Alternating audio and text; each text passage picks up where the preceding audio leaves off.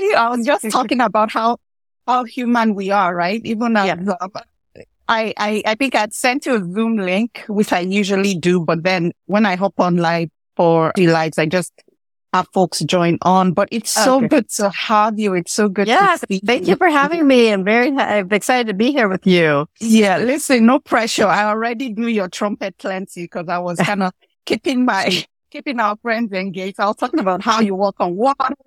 how Oh, yeah. The feelings mutual. Feelings mutual. you're helping so many kids with a lot of, with obesity issues and endocrine problems, but I know I didn't do it justice. So I would love it if you introduce yourself. And as a reminder, hi everyone, I'm Dr. Funke Afolabi Brown. I'm the founder of Restful Sleep MD, where I am so passionate about helping moms and children achieve good sleep change their relationship with sleep so that they can live better. And maybe you could introduce yourself, Dr. Mira.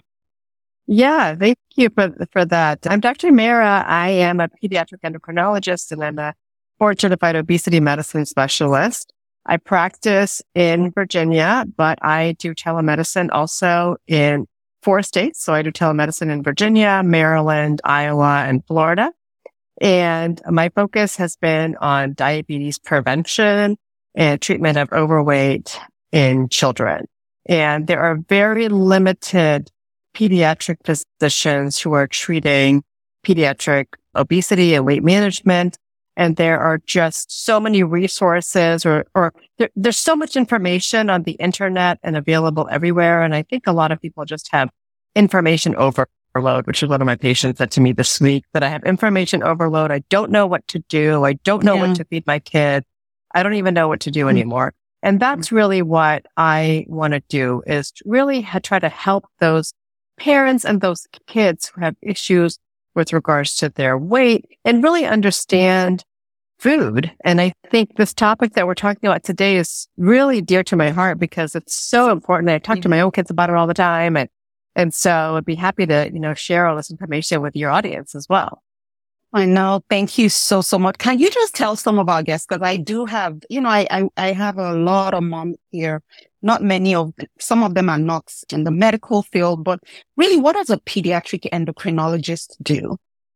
Yeah. So a pediatric endocrinologist. So I'm a pediatrician. So doctor for kids and I subspecialize in endocrinology. So endocrinology is all hormone conditions in kids. So we look at growth. We look at diabetes. We look at thyroid. We evaluate kids for early puberty, late puberty. We look at girls who have menstrual problems and, you know, if it's, you know, if it's their hormones or if it's not their hormones. And so really that is the gist of what a pediatric endocrinologist does. And then a lot of our practice is also focused on diabetes. And so I treat a lot of children with type 1 diabetes, type 2 diabetes. And then my goal really over the last, probably I would say five years has been, what can we do to prevent some of these chronic illnesses like Mm. diabetes? Because they're just sometimes so devastating for children Yeah. and their families. And so I really have been focused on education and empowering patients to learn about everything they can about their disease process and their hormones. And I, you know, my, my goal is to treat them like my own family, that I would treat, you know, how I would treat my own family, just really make sure they understand from the really basic level and meet them where they are. Mm-hmm. Mm-hmm. No, that is, that is so powerful. And really, I think that really makes a nice segue to what we're talking about, right? Like you talked about diabetes. And one thing I'm noticing now is a lot of children are developing adult type conditions or what we thought were, right? Like, you know, hypertension, diabetes. And, and one of the things, one of the connecting links to that is, is obesity, Mhm. right? With all the complications of obesity, we're getting all of this. So can you tell us what is driving this now such almost like an obesity crisis, Mhm. right? Even in, in the adult population as well as pediatric population. What's going on with that? I know, um, there've been some people that have talked about the fact that during COVID, there was a lot of people that were not really moving around much. Kids were not Mhm. as active. Maybe that Mhm. was driving it. Uh, but what, what are some of your thoughts around that? Yeah. So really the incidence of obesity in the adult population has been increasing Yeah. astronomically. So really since the 1980s, we've seen like a you know, significant increase in obesity in the adult population. And, and recently we've seen that expand to children as well. Mm-hmm. And so, you know, obesity really is, we, when we talk about obesity, we talk about obesity as similar to a chronic illness or chronic yeah. disease, but there's a complex interplay. So there's genetics that are involved. There's environmental factors involved. And then there is, you know, just things that we don't know about that really are contributing to obesity. I think at the most basic level, and what we've always been taught as pediatricians to say is it's really focused on food consumption. So increased caloric intake. And then, you know, we always talk to our patients about eating less and moving yeah. more. So more exercise and more energy expenditure. I think, you know, it's a bit of combination of things. So it's been due to, you know, us really migrating as a population to eating more food that is fast yeah. and processed and less energy dense. So less focused on nutrients. And then, you know, fast food outlets, aggressive marketing of unhealthy food to children and families. Yeah. And honestly, if you go to any grocery store, there is no shortage of food that you can buy. Yeah. And it's really overwhelming and their food tastes good and, mm-hmm. you know, it, it's quick. And so I think, you know, kids like that. Yeah. The other piece of that is that we have introduced technology, like, you know, mm-hmm. rapidly, you know, the iPhone introduction. And then, you know, it just, you know, really taken off from there. And so kids are exposed to technology. And whereas before they used to be playing outside and running around, they are really not exposed to that anymore. So there's not, you know, a lot of time for play and exercise. And then, you know, the environment that we live in. So when I first started in my residency, I lived in Chicago and I was hmm. involved mm. in obesity projects for, for children or weight management projects for children there. And when I went to the inner city, I was in inner city Chicago and I went to the grocery stores and the donut at the time was 99 cents, you know, for you know, I mean, I, I don't want to say how old I am, but you know, you know, a six pack of donuts was, you know, was really, really cheap. And the fruit was double or triple the price, right?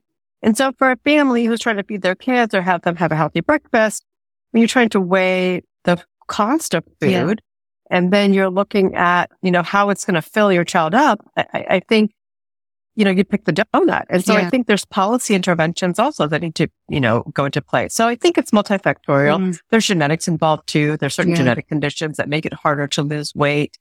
So I think there's a, a lot of factors. I will say that the COVID pandemic did exacerbate it by mm. much, you know, higher because we were just all sitting at home and yeah. eating and not exercising. Mm. And so we have seen a much higher incidence of diabetes in children since yeah. COVID. Yeah. And you know, it's interesting you say that. Another thing I've seen since COVID has been a higher rate of obstructive sleep apnea.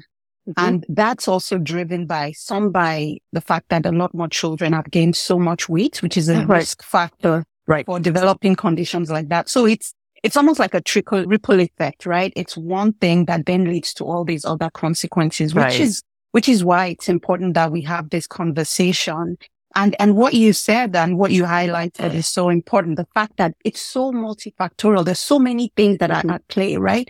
There's the cost factor, which is a huge deal for families, right? Mm-hmm. You go out there and you get a, a bag full of groceries, predominantly, you know, fruits and vegetables and things and healthy food. And, and then you have another bag full of like the same amount with sort of more fast right. foods. It's your money almost seems like it's going a long way right. when you buy fast food or processed food, but like you, right. Are you okay? Yeah.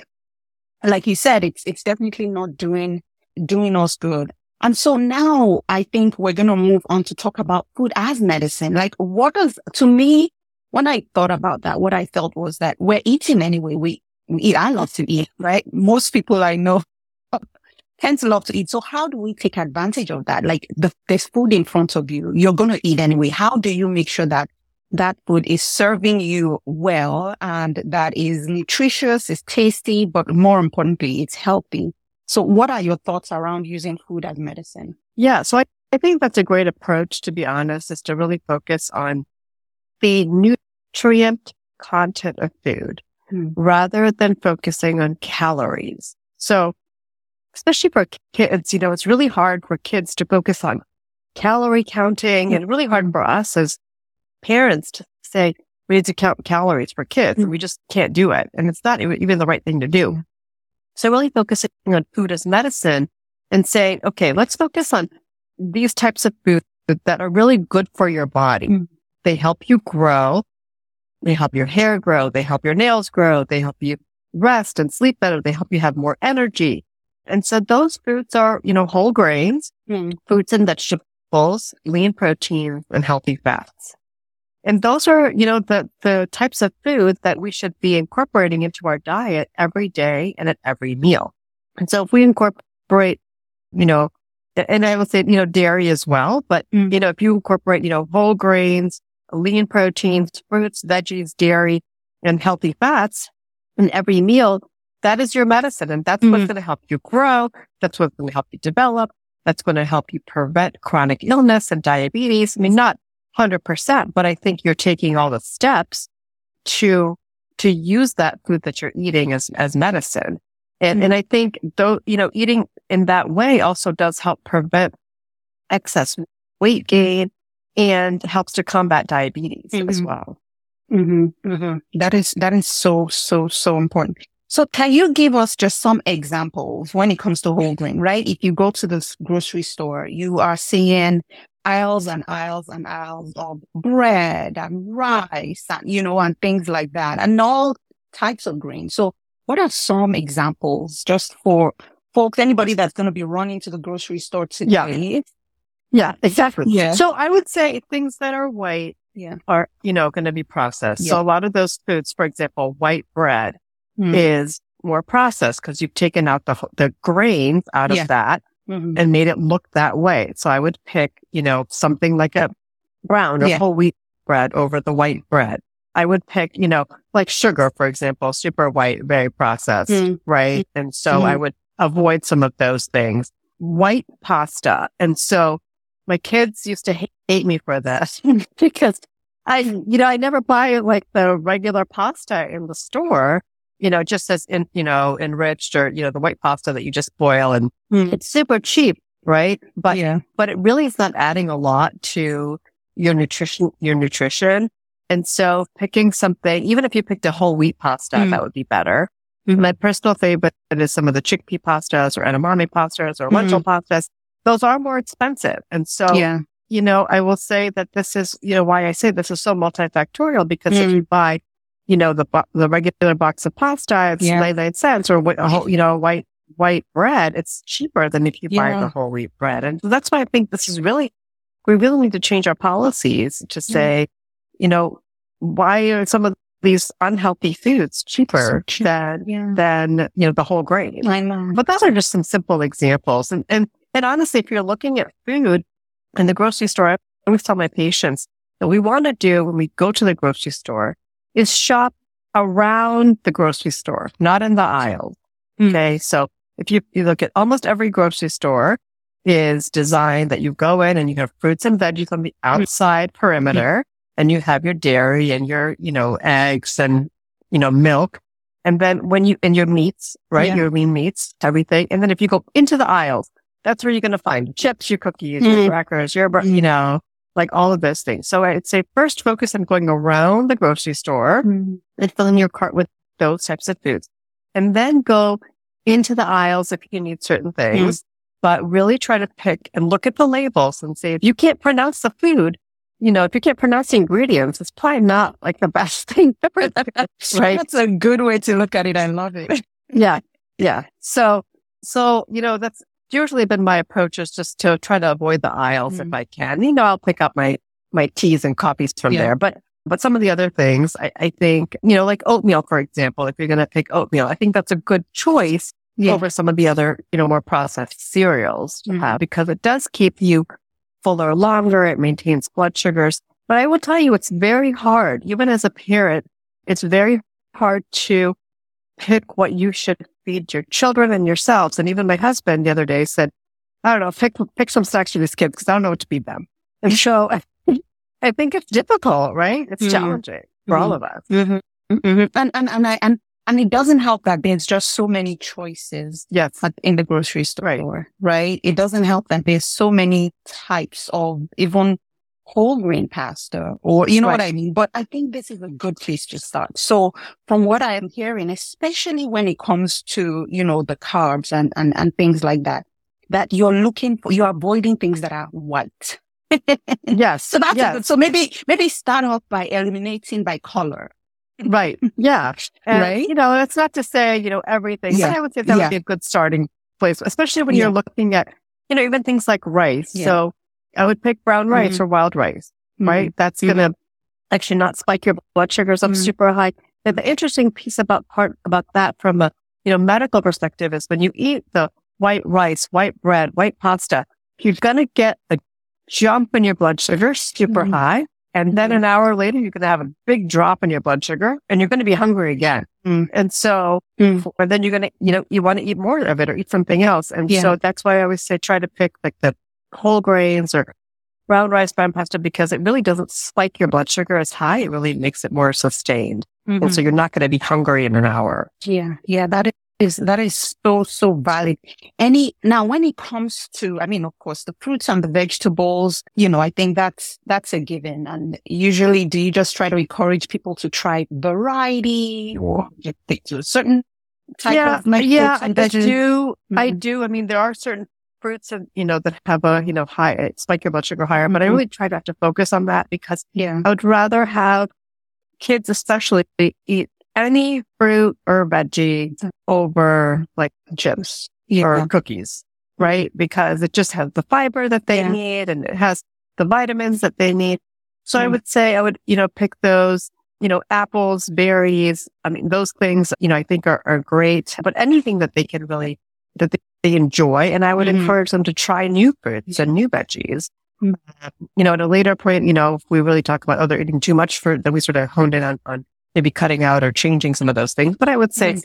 you know, for the most part, fruits and veggies, really, I have no issue with that at Yeah. all. Mhm. That's perfect. How about the healthy fats? What are some, when it comes to that, what should folks look out for? I'm talking about that mom that's currently making her, her grocery list as we're speaking. So, Yeah. It's so healthy fats, you know, olive oil, nuts.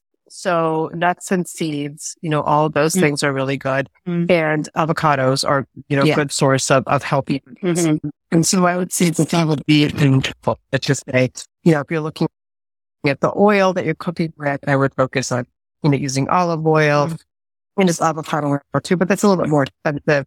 And then, you know, any nuts or seeds that you want to add to your meal, you could add hummus. I mean, some of those things have, have protein and they have a little bit of extra fat um, in them. But I think that's also important for kids to grow and develop as well. Yeah. Yeah. No, absolutely. This has been so helpful. And again, these are just pointers. Granted that it is, we're looking at this as not just the food to enjoy, but something that's actually going to serve us well. Mhm. And so it is, it might feel like an investment, but then we're getting the benefits that will, you know, hopefully curb, you know, decrease the risk of obesity and all the other consequences down the line. So I think it's really, really helpful. Now let's tie this to sleep because one way or the other, everyone I have on, I somehow, I somehow bring you Yeah. back to sleep, Yeah. right? So, you know, I had mentioned the fact that one of the things I see a lot is with teenagers who are, maybe they're not sleeping, you know, they're sleeping later, right? Because their, their body clock is shifted. And so they're snacking a lot because they're awake in the evening and everybody else is gone to sleep. They're grabbing the chips from the, you know, from the pantry because they've been busy all day. They've um, been doing their sports. They've been, you know, doing homework. Right. They've not necessarily had a chance or now they're really, really hungry. And so that's something, that's one, one thing I see that a lot of teenagers are doing. And, you know, sometimes some even younger kids too. And then the other piece is around a lot of children, even after they've had dinner, it's time for bed. It becomes this stalling of, I'm hungry. I'm hungry again. Can I have a mm-hmm. cookie? Can I? And, and so that, those are two, two things where, you know, bedtime snack. And I always encourage them, like, have a bedtime snack, but we have to figure out a way to balance it where it's not like this whole large meal or it's not a, a, a, a snack that's laden with sugar and things like that. So Right. what are some of your thoughts around approaching that and, and making sure that we're striking a balance? Yeah. So, you know, like I mentioned to you, I've treated a lot of kids with diabetes, Mm. type 1 diabetes, but especially. And so we always think, you know, we had always talked about our, to our kids with type 1 diabetes to have snacks and Mhm. sometimes have snacks at bedtime. So, you know, I'm sort of used to that. And, and I think what I always say is if we're going to do a snack, let's try to make sure that we have a protein with it Mm-hmm. and then we can have a carb. So even something as simple as a whole grain piece of bread Mhm. with like deli meat, I'm okay with Mm. that. But some veggies in there and you can have half a sandwich and that's like Mhm. that, right? And, so- and sometimes, you know, that works, especially for the teens and it gives them protein. It gives them their, their, you know, slow acting carb that sort of sustains them through the night and really provides low blood sugar. So sorry. It's, That's perfect. so the other piece of that is that, you know, a yogurt, like a Greek yogurt also is a good choice with berries. So I think that's a good choice as well. Um, Mhm. and, you know, hummus and carrots. So really anything that you have that has protein and then some carb in it. You can do hard Mhm. boiled eggs. I mean, you could do oatmeal and, you know, sometimes for the teenagers, I have them add some protein powder to that. You can protein shake Mm. and that's okay to sort of sustain you in a banana. And so, so I think there are good choices that you can pick. It's, you know, for the parents, making sure that you have those available at home and having, you know, apple and peanut butter, you know, for example, like having that on the counter so that you are having your teen see that it's visible. They don't have to go into the pantry. And actually, you know, my own pantry now has like very limited things that my kids can, can eat. And so they go into the kitchen and they're like, we just have fruit, mom. And I'm like, yeah, that's what we have. Right. Yeah. And so I think just having that be avail, you know, be available. And then as a parent, being a role model for them so that you're not Mhm. going to the pantry and snacking on some of those Mhm. and and having chips and cookies and all those things for you know for sleep purposes all it's going to do when i've seen it in my diabetics is really raise their blood sugars Yeah. and then go low you know then they end up going low when they're up again at night Yeah. eating wanting to eat so so i think it's important so protein and carb is really my my go-to That's that's excellent. And there's so many choices here that you just told us, which we can learn from because yeah, the kids get hungry. The teen who's maybe they, you know, they had dinner earlier and now they're they're starving. Or like you said, you have patients who have diabetes. We don't want them to go and have their blood sugar dropping. And one of the reasons why even women and kids, one of the most, one of the, the common sleep, what I call sleep disruptors that can actually wake you up in the middle of the night is low blood sugar. So it's not about not eating. It's about making the right choice. So you don't want to have like a whole heavy meal, like heavy steak Right. and right all sorts right. of things right before bed, but having a snack that will help sustain that blood sugar. And I love the examples you've given, whole grain and protein. So think whole grain and protein right and you can incorporate it. And the key is making it easily accessible, ex- especially in the evening. Because when we're tired, when we're exhausted at the end of a long day, the ability to make the right decisions is kind of lower. It's a little bit lower. yeah So Yeah. Make those choices easy, then, you know, it just makes things go smoother. Yeah. And the other piece of that I'll say is, you know, it, it's actually a little, takes a little bit more work for your team to go cut an apple and, you know, get like the Yeah. peanut butter or get the yogurt out of the fridge versus going and getting some chips, right? Mm. It's, it's just the packaging, right? So, Yeah. You know, maybe having some things cut up for your teen and having it available so that they can have access to it and eat it, you know, relatively quickly. Mhm. Yeah, I love it. I, I, and, and, and keep the chips and the cookies in the back of the pantry. Right. So again, you make it, it's it's about behavior. It's about reinforcing good Right. behavior. So make the good habits easily accessible, and the less optimal, you know, less accessible. Right. Right. Right. Exactly. Yeah, I love that. I love that. So one more question, and then would love to hear about how to work with you. Yeah. Now then, this myth of the, you know, the sh- sort of this, another thing that I, I see a lot is with a sugar rush, right? Like kids drinking juice in the evening or eating something really, really sugary. And then now they're really, really hyper. And Yeah. I've just always wondered, and I've had quite a few people ask about that. Like, why is it that they suddenly get so hyper if they have like either a sugary snack and things? And then what is it about sugar? Like, is is there any form of are there any good calories in sugar at all? What what are your thoughts? Yeah. So I would say, you know, I- think that kids do get this what you call sugar rush, or, you know, they do have this spike in their blood sugar Mm-hmm. and it does affect kids differently. It affects all kids differently. It may not cause that behavior change in every kid, but I think it is real, even though I don't really have a physiological answer for it, um, Mhm. other than, you know, the, the, the big spike in blood sugar. Mhm. Uh, I personally am really not a fan of juice at all. And I've gotten a lot of people, you know, my patients especially crying in the office when I tell them not to drink juice. And I get people upset about it because juice has been marketed as being healthy. It has Yeah. vitamins. It has a lot of, you know, you know, vitamin C and things like that. And while I agree, but but the reality is that juice that you buy at the grocery store often has a lot of added sugar in it. And that added sugar gets converted in your body and ends up having you have, you know, increased weight over Mm. time. Mhm. And so, and the, not to mention the portions of the juice that we drink, it Yeah. really should no more than four ounces. And four ounces is a really small cup. And, you know, when people are drinking juice, they're really not drinking, you Four know, four ounces ounces. They're drinking a lot more than that.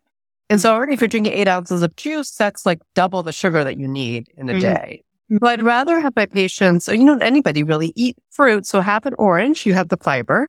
It takes longer to eat it. You're not going to eat, you know, five oranges. Whereas if you have that one glass of juice, it actually may be five or six oranges in that Mhm. glass.